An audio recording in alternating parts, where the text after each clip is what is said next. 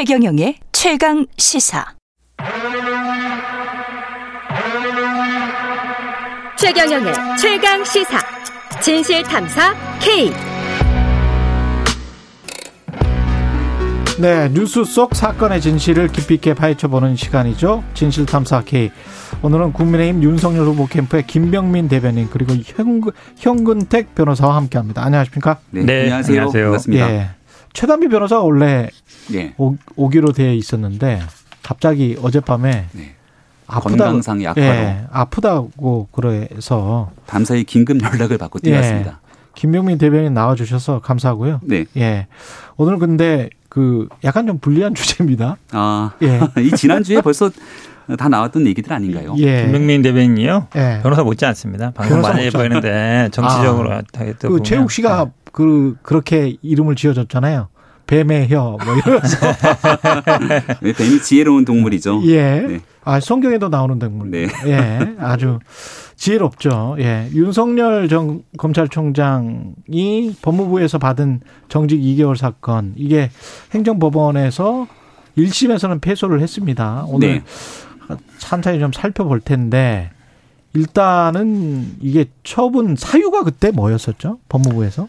일단 법무부에 지금 네 가지로 아마 지금 징계 사유로 예. 삼았는데 요. 하나는 이제 판사 사찰 문건 작성했던 거. 예. 그다음에 그 채널A 한동훈 관련해서 감찰하려고 했는데 좀 방해한 거. 감찰 방해. 예. 그다음에 수사하려고 했는데 방해한 거 아니냐. 예. 네 번째는 이제 국정감사에서 퇴임 후에 내가 뭐 사유를 내 봉사하겠다 이랬는데 그게 이제 그 정치 말. 정치 중립성 위반한 거 아니냐 예. 네 개였죠.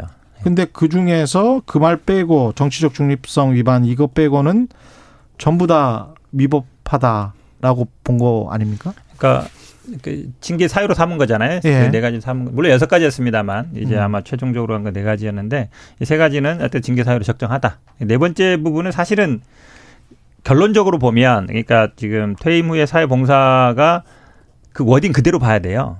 근데 결론적으로는 정치에 들어왔잖아요.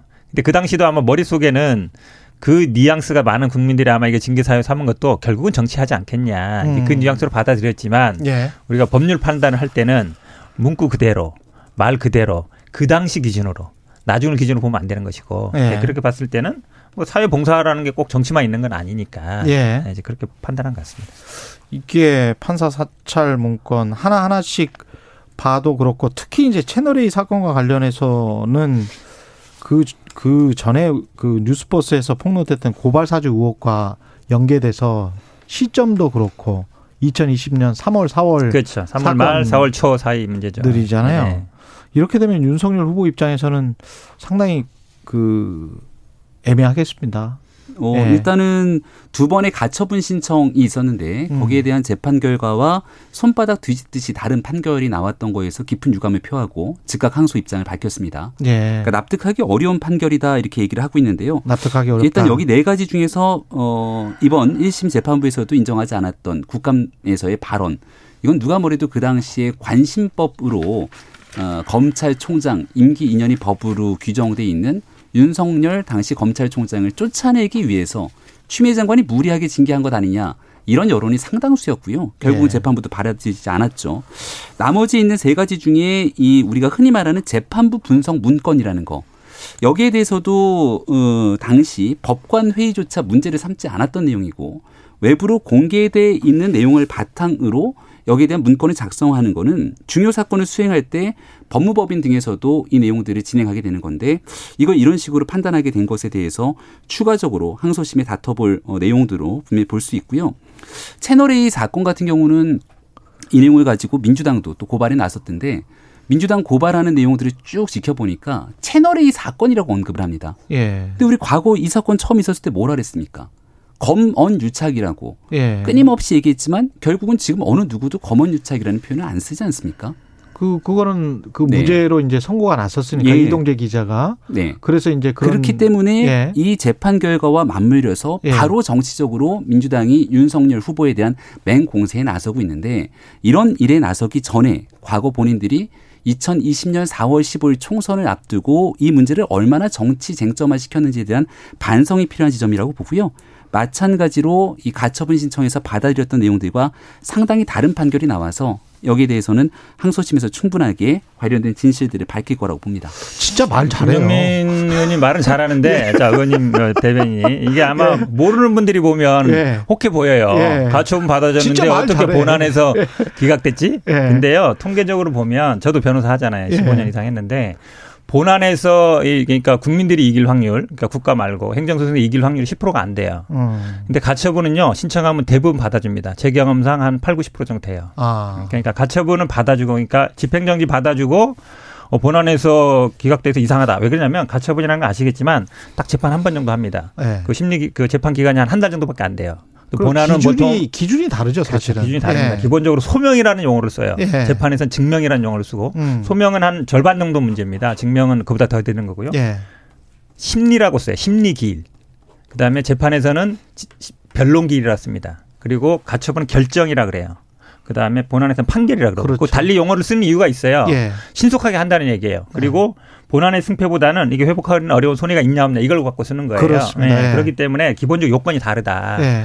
신속하게 하는 것과 이거는 이것도 1심이 10개월 정도 걸렸거든요. 어. 그렇기 때문에 그거를 아, 뭐, 가처분이라는 용어보다는 이제 집행정지라는 용어가 정확한데, 그거 받아주고 본안에서 안 받아주는 건 말이 안 되는 거고, 사실은 저는 관심법이라 하셨는데요. 정치 참여는 결론적으로 맞잖아요. 제가 아까 말씀드린 이유는 음. 그 당시에 분명히 해석상으로는 그게 정치 참여였어요. 결론적으로 맞고.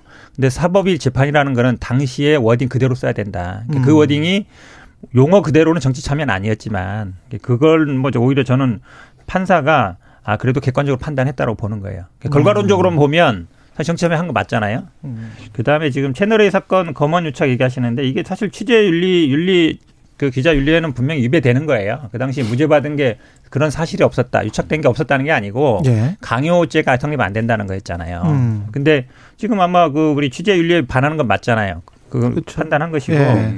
그다음에 지금 자꾸 이거를 아마 저는 가장 중요한 문제가 윤석열 총장이 결국은 이 정치를 하게 된 게 뭐 헌법 정신과 정의와 뭐법 질서 이걸 굉장히 얘기했거든요.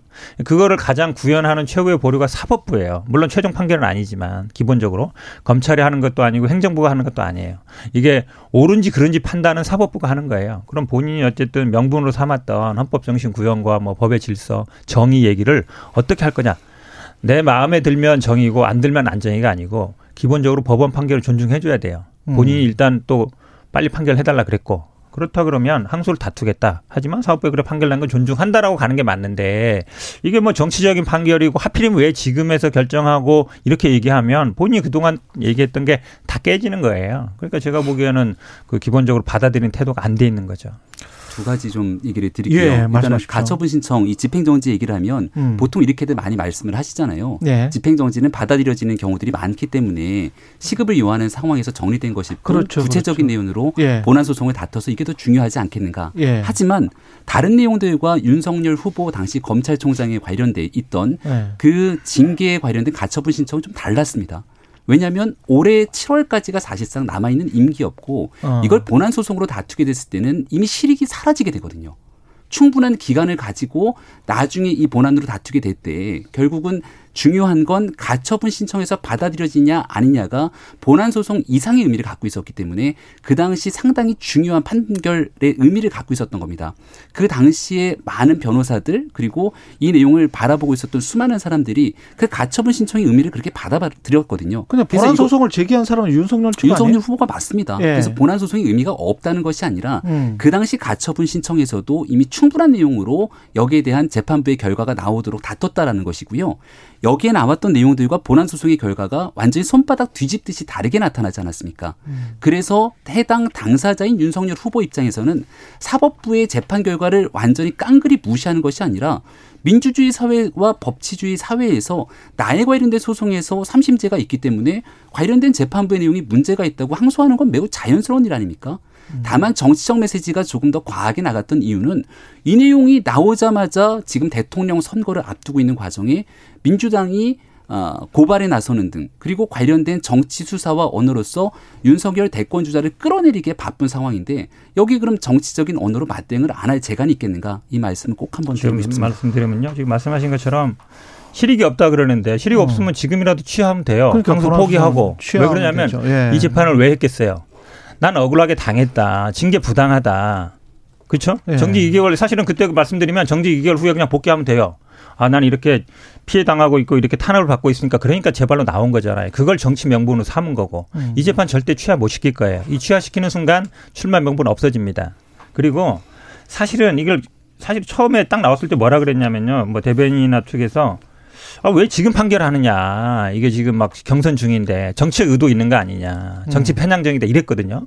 근데 이게 재판 제기한 지 10개월 정도 지났어요. 보통 1심이 저희들도 한 6개월에서 1, 1년 정도 보거든요. 예. 그럼 10개월 정도면 적당한 거예요. 그리고 빨리 판결해달랐다는 얘기예요. 그게 뭐겠어요? 당연히 이길 줄 알았다는 얘기예요. 빨리 음. 판결해서 만약에 어, 이게 징계가 부당했다 나왔으면 아마 제가 보기에 아, 거봐라. 내는 지금 이렇게 피해받고 쫓겨났으니까 정치 출마한 게 정당했다라고 했을 텐데 예. 본인들이 생각했던 반대의 결과가 나온 거죠. 그러니까 지금 정치적 판결이다. 왜 지금 판결하느냐. 실익이 없다. 이런 얘기 하는 건데 참 어이없는 얘기죠. 본인이 재판하고 본인이 부당하다고 얘기해놓고 이제 와서 반대 결과 나왔다고 해서 이런 얘기하는 그러니까. 게 말이 돼요. 예. 그 말씀하신 대변인이 저고요. 예, 일단 그 관련된 예. 내용들에 대해서 사법부에 관한 국민적 불신들이 이제 커져가고 있죠. 여기에 대한 우려가 더 커지지 않았으면 좋겠다는 언급을 한 바가 있습니다. 예. 왜냐하면 권순일 전 대법관과 관련된 화천대유 고문에 관련된 문제 그리고 심지어 재판 거래 의혹까지 받고 있는 마당이기 때문에 이런 재판부의 판결 하나하나에 대해서 국민의 사법부에 대한 신뢰 문제가 걸려 있을 수 있다라고 하는 점을 지적했고요. 이거 실익이 없는데 왜 했냐 이렇게 얘기를 하지 않습니까? 예. 사실은 윤석열 당시 검찰총장 입장에서는 이미 가처분 신청을 통해서 본인이 원하는 바를 이끌어냈고 또 중간에 검찰총장직을 그만뒀기 때문에 관련된 내용을 다투는데 큰 의미는 없습니다. 하지만 추미애 장관이 이끌었던 헌정 사상 초유의 일이 일어난 거잖아요. 이 음. 내용을 재판을 통해서 분명하게 확고하게 정리해둘 필요가 있겠다고 판단했던 것이고 정치 권력이 검찰 권력을 마음대로 좌지우지할 수 없다는 내용들을 판결을 통해서 분명하게 하기 위한 아, 내용이 이번 소송을 통해서 진행됐다는 점을 다시 한번 밝히고 따라서 항소심 대법에 대한 최종 결정을 통해서 과연 어떤 결과가 나오는지를 좀 시간을 두고 지켜봐야 될 거라는 생각이 듭니다. 저는 뭐 당연히 항소할 수 있다고 봐요. 본인의 권리고 대법까지 예. 가는데 윤석열 총장이 굉장히 저는 위험한 생각을 갖고 있다고 봅니다. 눈이 말씀드리지만 그 사법부의 판단이라는 게 굉장히 어찌 보면 정치를 떠나서 판결하는 거거든요. 지금 여기 이거를 권순일 화천대유까지 연결시키는 거는 그 판사에 대한 모독이에요. 제가 보기에 아마 그 판사가 들으면 굉장히 기분 나쁠 것 같은데 예. 눈이 말씀드리잖아요. 실익이 없으면 취하시라니까요. 근데 취하 절대 못 할 겁니다. 정치, 명, 정, 정치 명분 자체가 사라져요. 그리고 예. 기본적으로 지금 윤석열 총장 같은 경우에는 검찰이 아니에요. 지금도 검사의 시각인 거예요. 검사들이 예를 들어서 자기가 수사해서 기소했는데 무죄가 나면 이렇게 얘기합니다. 아 이거 뭐 좀 문제 있다 이렇게 얘기할 수 있는데 지금 일국의 대통령을 생각하면서 대선으로 나온 사람이잖아요. 그럼 입법, 사법, 행정을 다 대법관도 나중에 임명할 수 있고. 근데 이렇게 판결 하나 났다고 편향이다. 왜 지금 나냐? 어, 왜 가처분이랑 다르냐 이렇게 얘기하면 저는 어. 특히 이 가처분 결과랑 다른 결과 나다라 얘기하는 게 아 이분이 검사라서 행정소송은 잘 모르나 이런 생각밖에 안 들어요. 예. 아니 그리고 권순일 전 대법관 이야기만 할 게 아니고 사실은 법적 카르텔 이야기를 하면은 거기에는 검사들이 훨씬 많던데 검사장급들이 예. 그러면 사실 화천대유. 예, 예 화천대유 관련해서도 그 검찰 개혁과 관련한 사실은 이제 윤석열 후보가 검찰이 정치적으로 중립적이기 위해서 그리고 뭐 검찰의 가진 병폐나 이런 것들로부터 자유롭고 나는 뭐 그 정치적으로 중립적인 검찰을 추구하려고 했다라고 한다면 이런 어떤 정관 아무리 봐도 이거는 뭐 아무리 좋게 봐도 정관 애우 정도밖에 안 되잖아요. 이제 좀 어, 납. 권순희 대법관건요? 아니 전부 다 검사장들 뭐 검찰총장 뭐 다 있었잖아요. 김수남 강 강 강찬호 뭐 예. 뭐 이렇게 쭉 있었잖아요. 아, 검사들이 예, 예. 검사들이 훨씬 많지 않습니까? 예. 음, 여러 사람들이 걸려 있죠. 예. 그러면 근데 저는 이거는 단언하기는 좀 어렵다고 보고요. 수사를 통해서 밝혀질 필요가 그, 있기 때문에. 그건 권순일도 네. 마찬가지 아니에요? 그건? 그런데 권순일 대법관 같은 예. 경우는 김만배 씨와 이 재판에 대한 음. 대법의 최종 확정 선고 전에 김만배 씨가 들어와 들었다는 내용들이 보도가 되고 있지 않습니까? 그리고 김만배 씨는 이발소에 가려고 운운했지만 거기에 대해서도 말이 바뀌고 있고 이 사건에 대한 진실 규명을 위한 국민적 의혹은 뭐 커져가고 있는데 관련된 수사는 진행이 잘안 뭐 되고 그 있기 때문에 10시간도 예. 얘기할 수 있는데 얘기를 조금만 더 해주 예, 이 관련된 얘기를 발언권이 좀 줬으면 좋겠고요. 예. 사실 이번 어쨌건 우리가 다시 돌아와서 재판부의 판결을 보고 있지 않습니까? 제일 안타깝다 생각되는 건 이 내용의 핵심은 채널A 사건에 대한 감찰 그리고 수사를 방해한 이 두 가지 내용이라고 저는 보여지는데 여기에서 속된 말로 윤석열 후보를 쫓아내기 위한 추미애 장관 라인에 서 있었던 많은 검사들의 얘기들을 있는 그대로 받아들였던 것 아닌가에 대한 아쉬움이 있는 것이고요. 이 사건에 대한 진실들은 곧 밝혀질 거라고 저는 생각합니다. 저는 뭐 그 얘기 내용까지는 안 하려고 그랬는데 그게 말씀하신가 그런데 판사 사찰 문구에서 저는 가장 문제라는 걸 보는 게 뭐 우리 법 연구에 이런 것보다 차별적 시각이 있어요. 뭐냐면 스카이 출신 아닌 다른 대학 그래서 같은 뭐 대통령과 같은 대학이다. 거기에 사실은 그렇게 따지면은 대부분의 법조 줄인 사람들은 그거 굳이 안 따지거든요. 안 따져요. 그 대학 후배라고 안 따져요. 아, 절반이 서울대야. 아, 그렇죠. 나머지 네, 10몇 프로가 고대죠. 그렇죠. 네. 그건 굳이 안 따집니다. 그러니까 다른 네. 데만 따진다는 게 약간 저는 차별적 시각이 있다고 보고 네. 그다음에 지금 인권 그러니까 예를 들어서 감찰의 독립성을 법으로 인정하고 있거든요. 그걸 인권위로 배당하는 거나 아니면 뭐 간부회의에 넘었는데 나중에 수사심의 하는 건 한마디로 얘기하면 검찰총장이 내 맘대로 못하는 거는 다 문제가 있다고 얘기하는 거예요. 장관이 지적하는 거는 그러니까 내 뜻대로 한다. 그러니까 그거에서 방해했다는 게 저는 이게 왜 중요하냐면 윤석열 총장은 꼭 생각하세요. 지금은 대선 후보예요. 이분이 앞으로 만약에 대선 후보가 되고 정치를 했을 때 어떻게 할 건가 그걸 보여주는 거예요. 예를 들어서 대통령이 이렇게 지시를 했어. 마음에 안 들어 장관 이 장관이 마음에 안 들어. 너 빼. 딴 사람하고. 그렇게 되면 그게 실제로 물론 정치 행위는 가능하지만 법에 의해서는 안 되는 거거든요. 그러니까 당연히 그렇게 되면 직권남용이 되는 거죠. 그다음에 예. 판사 사찰 문건 같은 경우에도 개인정보, 이게 사실은 다 알려진 정보라고 하는데 안 알려진 정보들도 있어요. 특정 뭐, 뭐 대학뿐만 아니라 거기서 뭐 밤, 뭐 술 마시고 늦게 왔다든지 뭘 잘한다든지 누가 뭐 친인척 관계라든지 그런 건 우리가 모르는 경우도 있잖아요. 그래서 저는 뭐 개인정보나 이 직권남용 문제도 문제 될 수 있다라고 보고 있습니다. 한마디만 마지막 예, 정리하면 예, 재판부 분석 문건은 뭐 의견들이 다 다르니까 음. 앞서 얘기 드렸던 것처럼 문제가 되지 않는다는 법적인 의견도 상당하고요. 그리고 이 채널A 사건 관련된 감찰 수사 뭐 방해 문제 이 건에 대해서는 윤석열 당시 검찰총장이 본인에 대한 의지만을 바탕으로 마음껏 무소불위의 권력을 휘두른 것 아니냐 등에 대한 언급인데 저는 전제가 좀 잘못됐다고 보는 게요. 그 당시 이미 추미애 장관이 거의 모든 인사권들을 다 장악하고 있었던 상태였고 음. 지난 추윤 갈등이라고 불렸던 한 1년의 상황들을 복귀해 보게 된다면 오히려 이 법치주의를 무시하고 정치 권력이 정치 편향적으로 본인 마음대로 할 수 있다는 의지를 보여줬던 게 추미애 장관 사태라고 봅니다. 거기에 대한 판단들을 국민들이 내렸다고 보고 네. 추미애 장관이 옳았다 이렇게 생각하시면 이번 대통령 선거 앞두고 추미애 장관이 전면에 나설 수 있도록 민주당이 길을 터줬으면 좋겠습니다. 알겠습니다. 아, 이미 후보 뭐 탈락했는데 그런 게 아니고요. 사실은 네. 옳고 그름의 마지막 예. 판단은 예. 사법부가 한다. 그거에 대해서 제가 보기엔 마음에 안 든다고 해서 뭐 음. 정치적이다 이렇게 얘기하는 건 옳지 않다라고. 변호사 안 나와도 김병민 대변인만 나와도 되겠는데. 주제가 너무 네. 우리 이재명 지사 얘기는 안 하나요? 예, 그럼 다음번에 또 그러면 할, 하면 대장동 하면 또 김병민 대변인 나오, 나오셔도 되고요. 예. 아, 네, 알겠습니다. 괜찮습니다. 예. 하여간 저 최단비 변호사 그 말고 또 대신 나와 주셔서 감사하고요. 지금까지 진실탐사 K 국민의힘 윤석열 후보 캠프의 김병민 대변인이었고 예, 현근택 변호사였습니다. 고맙습니다. 고맙습니다. 네, 고맙습니다. KBS 라디오 최경영의 최강 시사 듣고 계신 지금 시각은 8시 48분입니다.